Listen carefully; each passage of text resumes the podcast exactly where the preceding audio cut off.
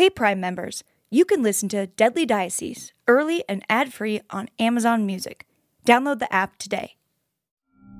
You're listening to a Morbid Network podcast. The Last City is a new scripted audio drama from Wondery. Enjoy The Last City on the Wondery app or wherever you get your podcasts. You can binge all episodes of The Last City right now, ad-free on Wondery Plus. Get started with your free trial at wondery.com slash plus. part of it, God's grace is just enjoying what we have, you know. And so, you know, enjoying your girls, you, your house, you know, the time that we have, the bond, the closeness we share, you know, your mom, your family, you know. There's a lot of blessings here you got to thank God for, you know. This may not be a perfect world, but, you know, it's not too bad either.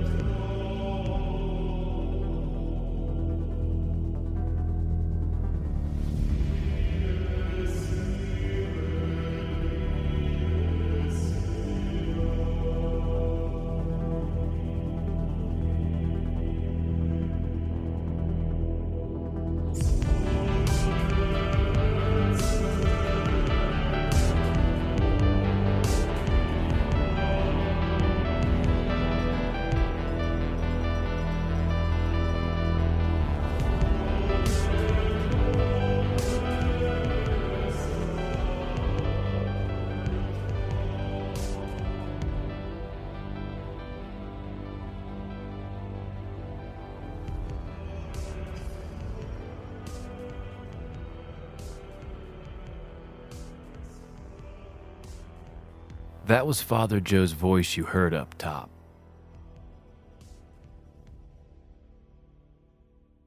We want to remind you to go to change.org slash justice for Father Joe and sign the petition to make John Flynn, Erie County DA, step down or reopen the investigation into Father Joe's death.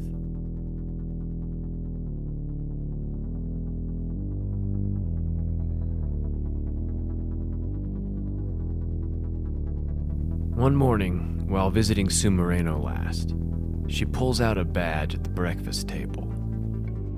You know, Greg, uh, this morning uh, I was gathering some other information uh, for you to look at, and I have not touched this in over 10 years. It's Joey's badge, his chaplain badge from the Buffalo Police Department, and in the por- in it there's a bloodstained business card from him.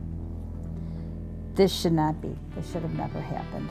Um, so I hope um, that people can feel the pain that our family has felt in looking in the blood on the bloodstain business card that we always used to get such a kick out of when we would see his business card um, and, and, and know that he devoted his life to law enforcement and um, helping helping them helping the fire department helping anyone who um, needed help in in this um, environment that, that we're in with law enforcement and why we are grateful that they put their lives their lives on the line and for their loved ones. Um, please do the right thing so there's no more bloodstains on other families' loved ones. Who is Father Joe? A beloved son, a beloved twin brother, a cherished uncle, and a friend to all. Father Joe spent 26 years as a Catholic priest, helping those who needed it most. Be it the poor, the elderly, the hungry, or the sick. Adult or child, Father Joe was there with a prayer, a pizza, and comforting words. Through his faith and compassion, he tried to make a difference in a world that can be cold and hard. He was a hero to mankind and to his country, serving valiantly after September 11th and the Clarence Center crash, 3407. When you think of Father Joe, do so with a smile. Remember his love of food, his love of family, and a world that was made a better place when Father Joe was in it. That's how Father Joe's niece summed up her uncle. We have become so close to the Morenos. Doing this for Sue and Joe Sr. has become our duty to share the story of injustice the Morenos have endured trying to uncover evidence proving Father Joe's death was a murder. Father Joe was a great man. Nothing makes this more evident than his call to Ground Zero on September 11, 2001. Despite every flight in the country being grounded that day, Father Joe somehow was on a flight later that morning to New York City. He managed to make it past the last civilian stop on the subway and onto the pile, as it was called. Um, it, as soon as we heard of what had happened, um, Joey called us and said he's going to New York. Um, he was chaplain. Um, he was going. Uh, to, he was in the pit. Um, he asked us if we could take him to the airport. Um, we were not allowed to park the car. We really didn't. We weren't allowed to give him a hug and kiss. Uh, all we we said we loved you. We were all crying, and we said please come back to us and um, it was very hard not not hearing from him. Uh, he he was there with so many first responders, um, from bringing food to rescue to recovery. He was there. Um, that's actually how he met Derek Jeter, because Derek Jeter went able. He went to Ground Zero. Um, how Jay Leno, um, he met Jay Leno. Um, he was made NYPD police chaplain that same day and ministered to hundreds of first responders that needed spiritual guidance in the midst of 1.8 million tons of wreckage left from the collapse of the World Trade Center. Where to begin? How to continue?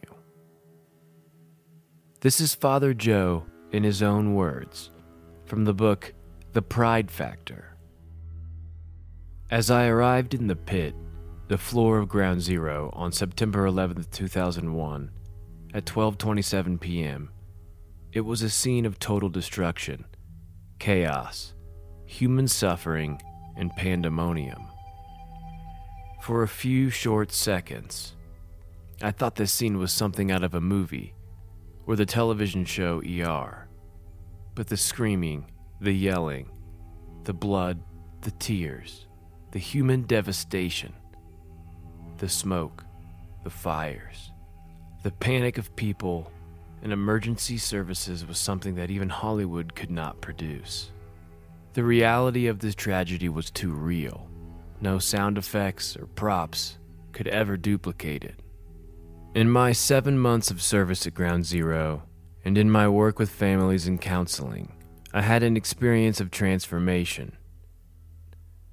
The suffering and the experience of death that touched so many, that touched so many people in such a short period of time, transformed caregivers and all those involved to use their skills, their faith, and their human resources to bring hope and calm to the professionals charged with the responsibility of search and rescue and recovery. From police officer to firefighter to construction worker to EMT, all of whom were stationed at Ground Zero, all were concerned with finding life in the World Trade Center towers, helping those in need of medical care, helping those who needed to be emancipated from the crumbling and broken debris of previously strong and daunting structures. It was incredible to see and know that each time one was going in to look for life or death.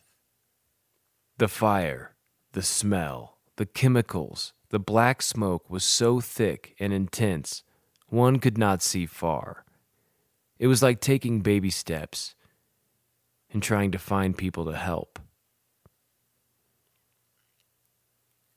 For one woman who was buried under piles of brick and steel beams, it was fate that she was found. She was eating a tuna fish sandwich, and the smell of tuna, through the maze of smoke and fire, allowed us to find her. She had multiple broken bones and lacerations. It was the first sign of hope after we had looked for 21 hours. Just the details about 9/11 when when and he said that that we knew about this um, longer than this just didn't happen. That the government knew that, that this threat was happening and that something was bad was going to happen. But I mean, he has a timeline of ground zero, um, the attack on the United States, how the morning unfolded. Uh, so he was privy when when all of this was given out. So, um, I mean, detailed time 846 um, from 9. It just is amazing. Um, 5 5:20 p.m. damaged by the collapse of towers, building center of the World Trade Center collapses. So he he was there from the very beginning, and he didn't think twice of his safety.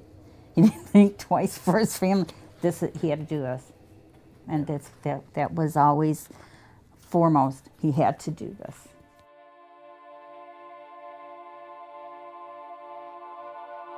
I can't believe he was there by 12:30 on 9/11 at ground zero.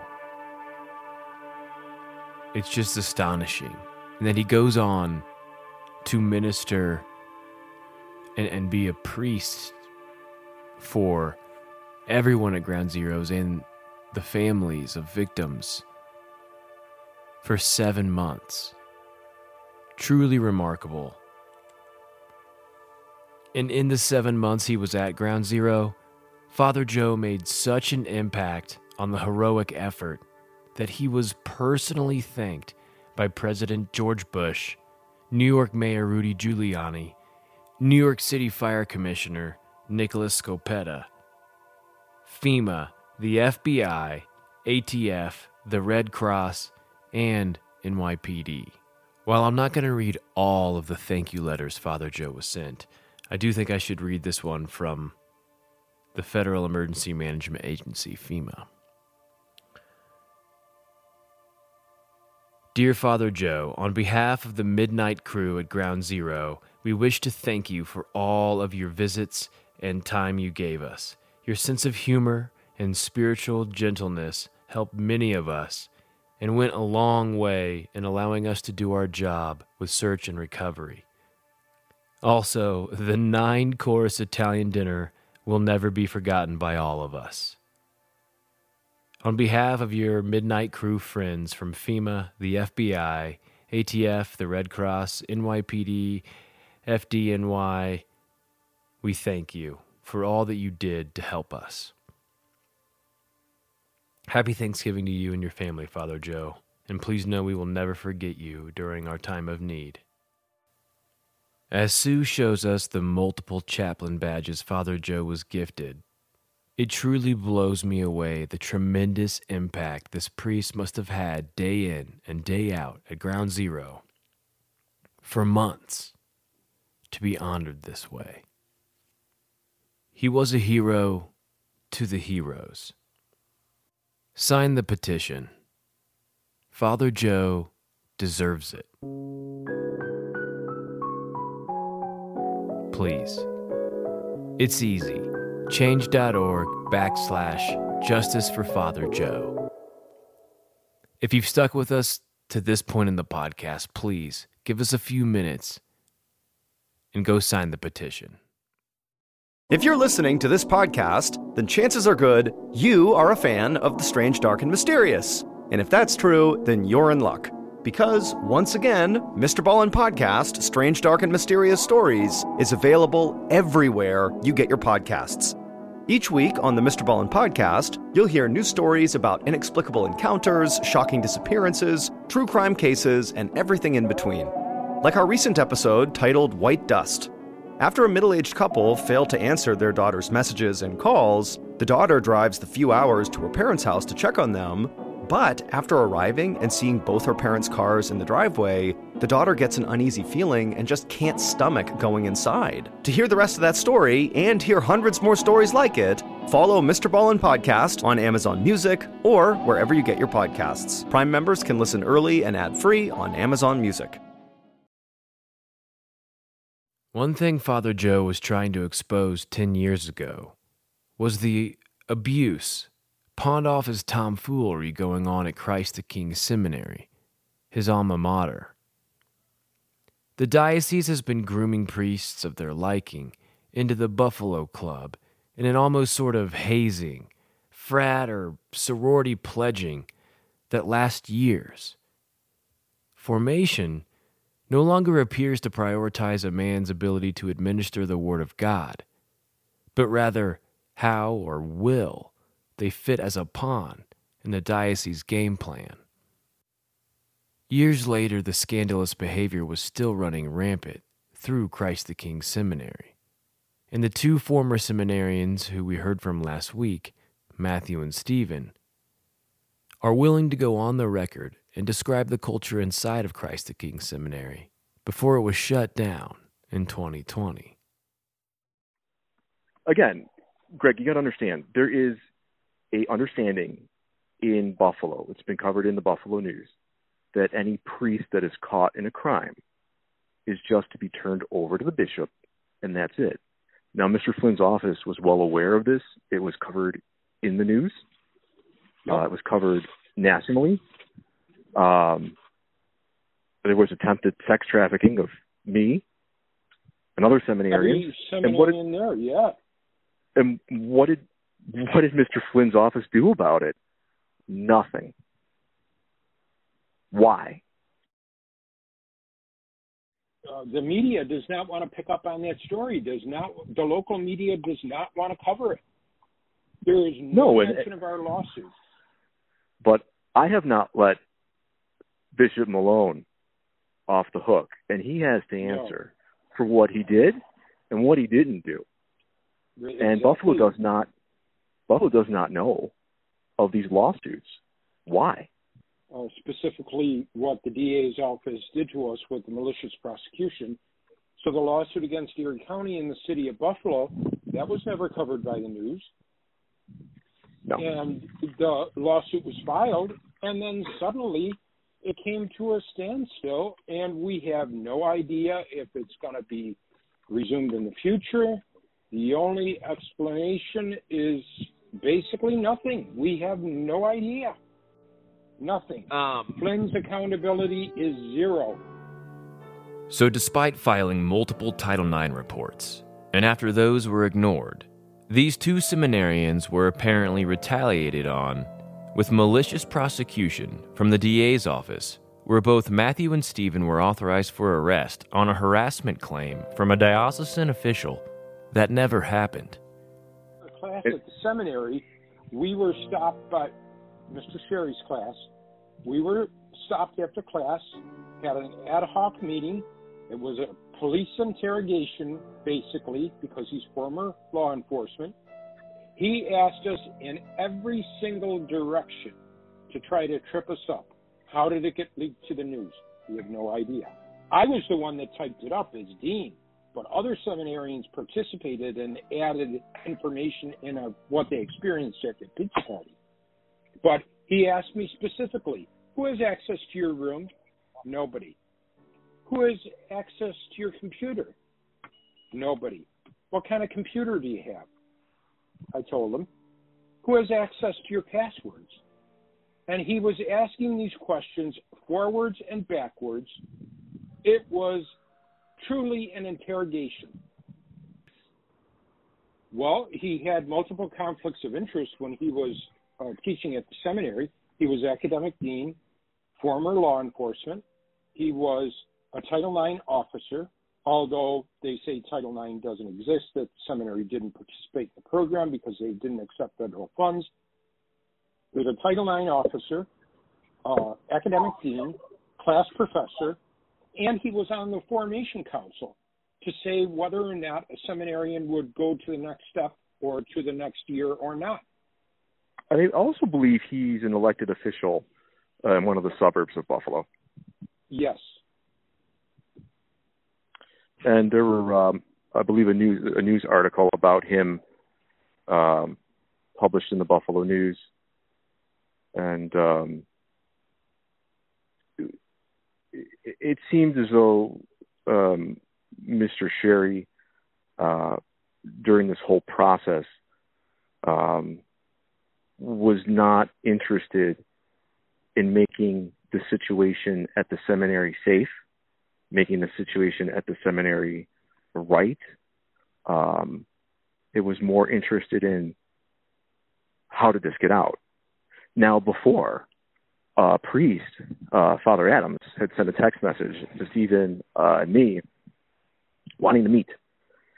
And he called us in and he said, So um, basically, what uh, what are we going to do? Um, what are we going to do when this gets to the media, or um, yes, we have something along those. What are we going to do when it gets this to the media, or when it gets leaked to the media? It's like leaked to the media. Like what are they? What are they talking about? You, you got to understand, the diocese of Buffalo, a priest has come forward who had inside information and shared that the Diocese of Buffalo uses code names for victims' situations. Yes, and our and, pizza um, party let me just situation. too. Um, when I was asked to compile that report and send it on to Mr. Sherry, the academic dean and Title IX officer, he told me specifically that he did not want that report emailed on the server. He wanted it text, sent by text to his private cell phone. I tried to do that, but it wouldn't go through. So ultimately, the report did wind up on the seminary server. But I thought it was odd that, like, why don't you want this on the server? Something doesn't feel right here. And then when he And was to come to asking find those out, yeah. questions forwards and backwards, like, who has access to your room? Who has access to your computer? Who has access to your passwords? After I don't know how long it was, nearly an hour of this meeting, interrogation, finally I told him, Mr. Sherry, I have video cameras in my room. I have one in the bedroom part and I have one over my desk. I said, I can assure you, no one has been into my room. And with that, he stopped the interrogation.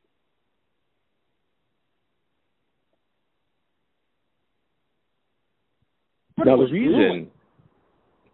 now we were warned uh, by a priest to put video cameras in our rooms right to not be set up. because it it was common for uh, seminarians, not just in Buffalo, Buffalo for sure, but it's common that if the seminary doesn't like a particular seminarian, they'll plant something in the room. You know, there's porn, there's booze, there could be drugs, there could be condoms, any of that kind of stuff. So, yeah, when I heard that, I was like, I'm getting one for my bedroom and one for over my desk in the other part of the room. I want them in both sections. It was so commonplace at Christ the King Seminary to be blackmailed that seminarians were warned by a priest to install security cameras in their room. This is the seminary. This is where men called to God are supposed to train and study the Word of the Lord and learn how to administer sacred sacraments. But instead, they are forced to look over their shoulder, watch their back, and battle blackmail attempts? There is nothing holy or sacred about these spoiled priests initiating good men on a quest for spiritual truth into their corruption. Greg, if you could get down to the bottom of something, could you help us find out why there are named Title IX officers at Christ the King Seminary? And then apparently Christ the King Seminary doesn't participate in the Title IX program. Why were we led or misled to give Title IX reports that end up going nowhere? Why was there a training program instructing us about Title IX? I filed two Title IX reports, and they've gone nowhere. And I asked my Yes. attorney at the time, he said, Well, one of the two things has happened. They lied to you about the program, and it just went nowhere. because it would have been actioned if it was, and it wasn't. So we were misled into thinking we had Title IX protections in reporting when we didn't. And if we did, what happened to the reports? And Right. these things that Mr. Sherry was seeing as a Title IX officer, aren't you required to report that yourself as an officer, knowing what's legal and what's illegal, what's acceptable, what's not acceptable? So you knew all of this. What'd you do about it in a Title IX way? And I believe even Stephen was denied a Title IX report by a Title IX officer. I was a licensed psychologist who was uh, on the formation team at the seminary, a priest, Father John Adams, licensed psychologist, Title IX officer. There was uh, some retaliation on social media after the pizza party uh, hit the news, and there was a diocesan employee that was making fun of seminarians who had the courage to come forward and say, hey, this was completely inappropriate, it was disgusting. When I brought that to Father Adams' attention and said I wanted to file a Title IX report, I wanted to get to the bottom of why a diocesan employee is degrading seminarians for doing the right thing. He waited three months and then responded to my request in email and refused to take it because he said I was the only one that brought it to his attention. So a Title IX officer refusing to take a Title IX report, everything in writing, absolutely refused to take it. So And not only that- responsibility. as a psychologist or a licensed doctor, you heard about attempted sex trafficking. Aren't you required to report that to the state? And what was done about that? I mean, Bishop Malone again uh, suspended the priests. They went, I believe, for some sort of counseling, slap on the wrist, Mhm. and and that's it. Again, in Buffalo, there exists an understanding that if a Catholic priest doesn't extend to anybody else, not any other faith denomination, a Catholic priest is caught in a crime, uh, they're to be turned over to the bishop. at The end. And apparently, that's exactly what happens.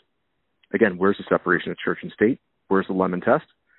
How is this going on? How does this perpetuate? And more importantly, how does it come to an immediate halt?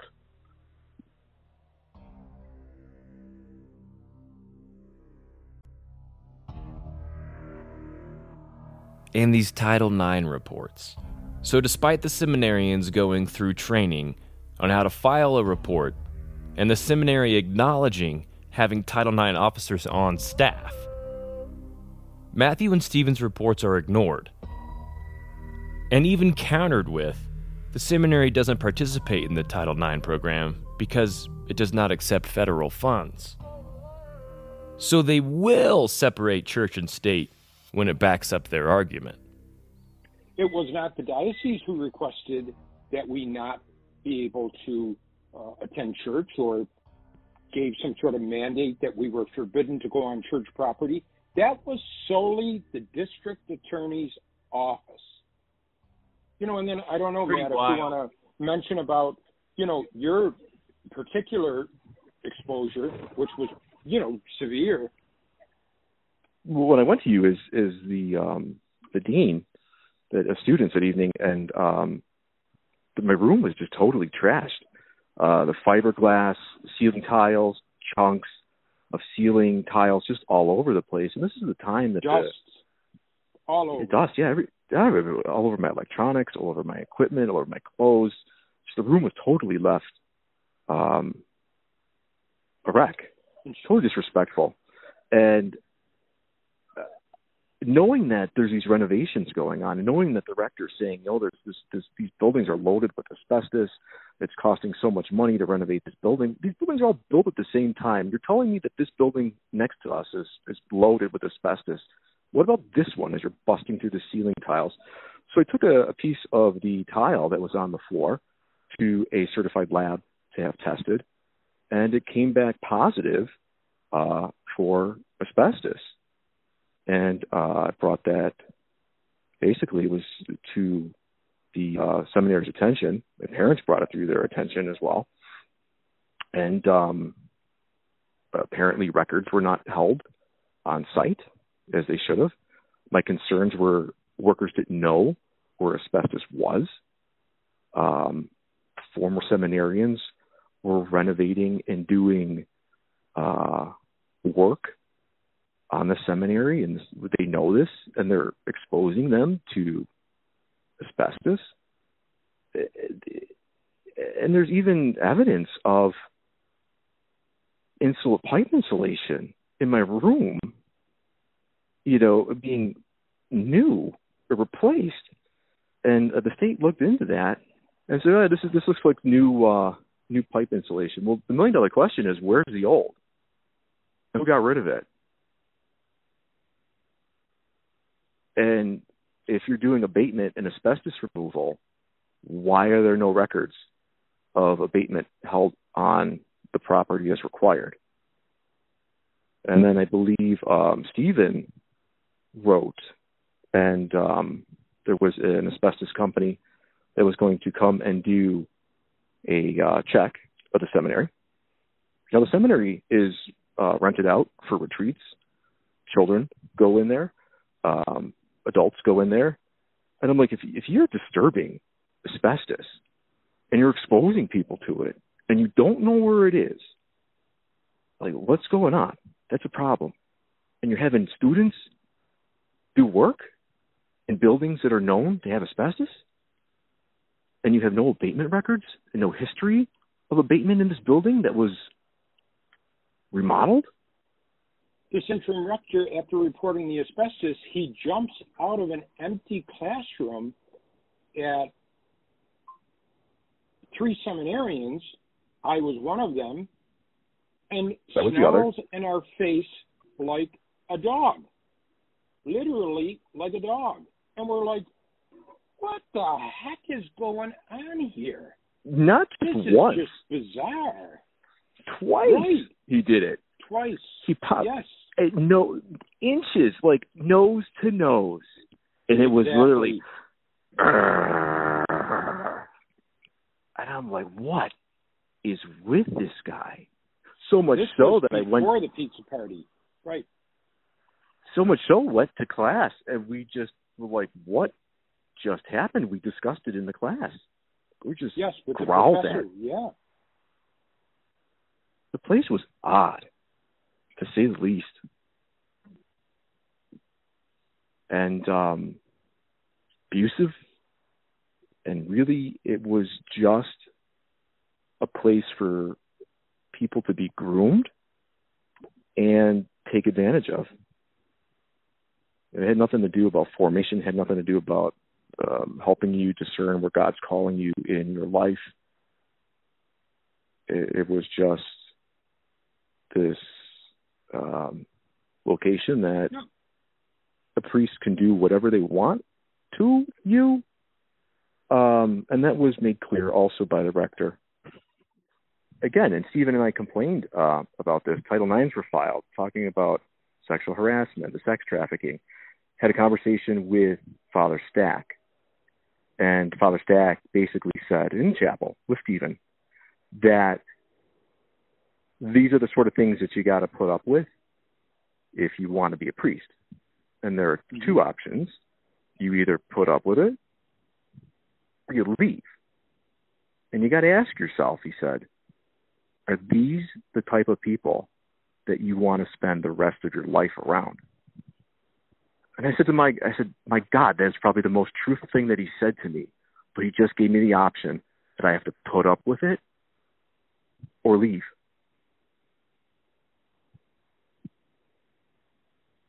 Not I'm going to make it better. Not that this shouldn't have happened to you. Not that I'm appalled by this. Let's get to the bottom of this.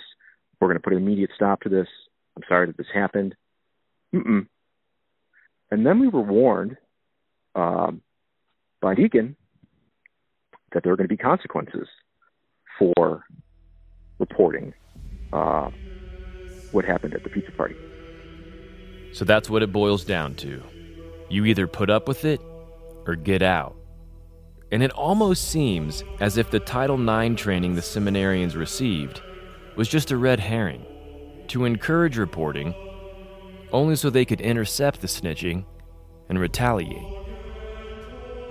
But with the certified letter, return receipt, and I received a response that Christ the King Seminary does not participate in Title IX because they do not accept federal funds.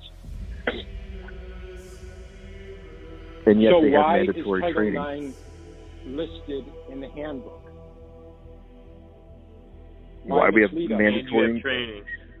Right. Why are you offering mandatory training about how to file Title IX? Here's a list of the Title IX officers. So, why are you misleading your students? And if you do have a Title IX program, what happened to the Title IXs that I filed? They apparently Right. never followed up with why.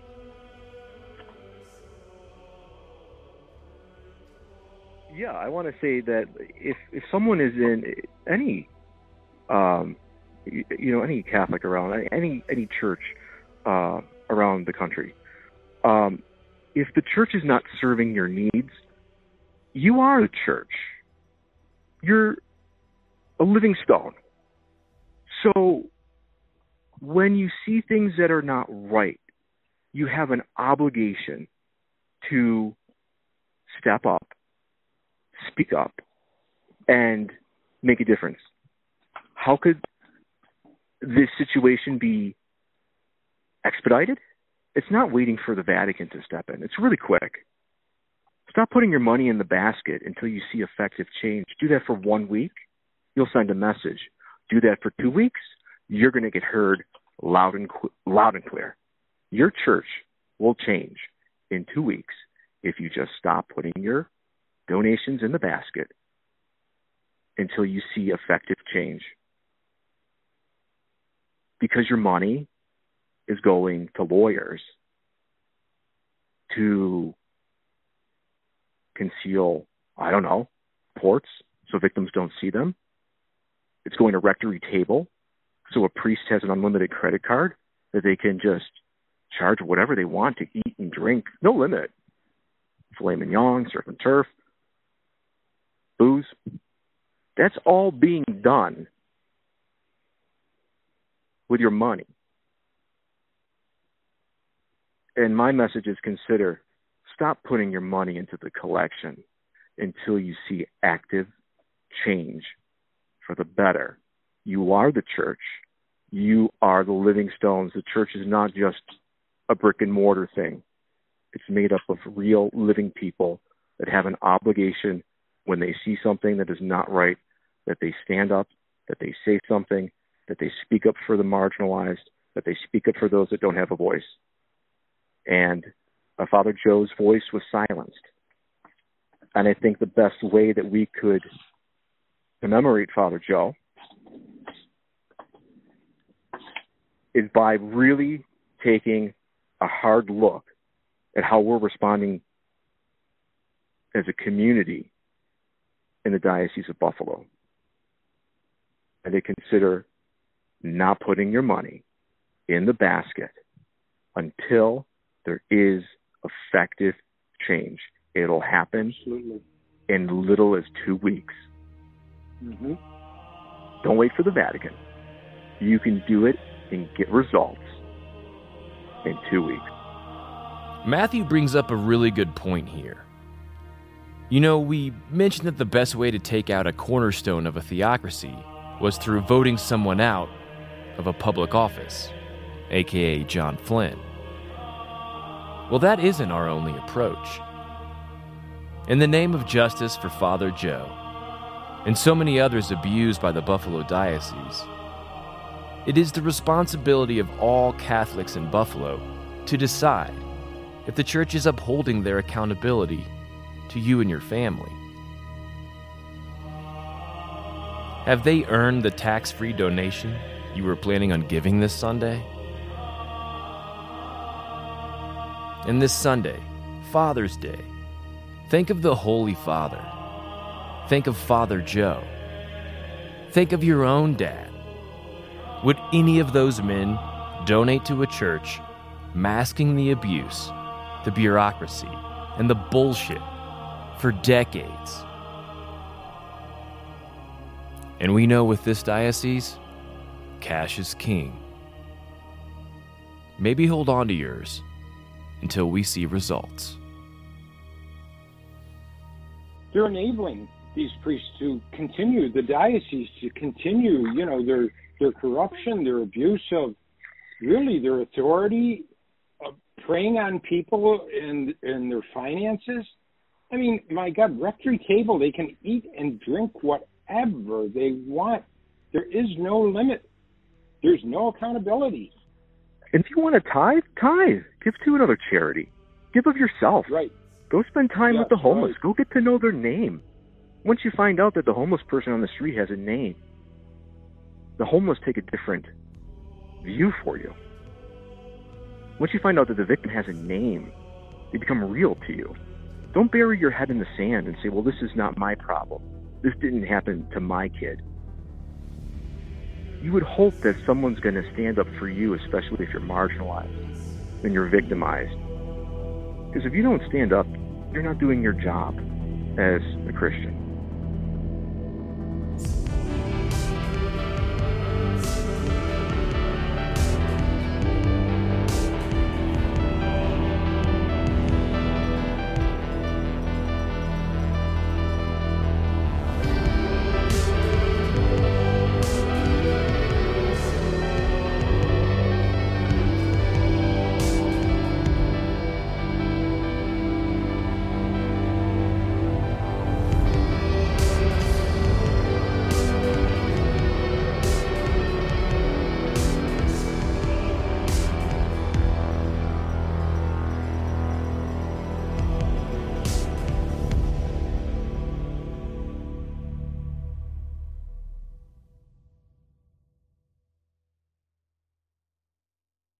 Prime members, you can listen to Deadly Diocese early and ad free on Amazon Music.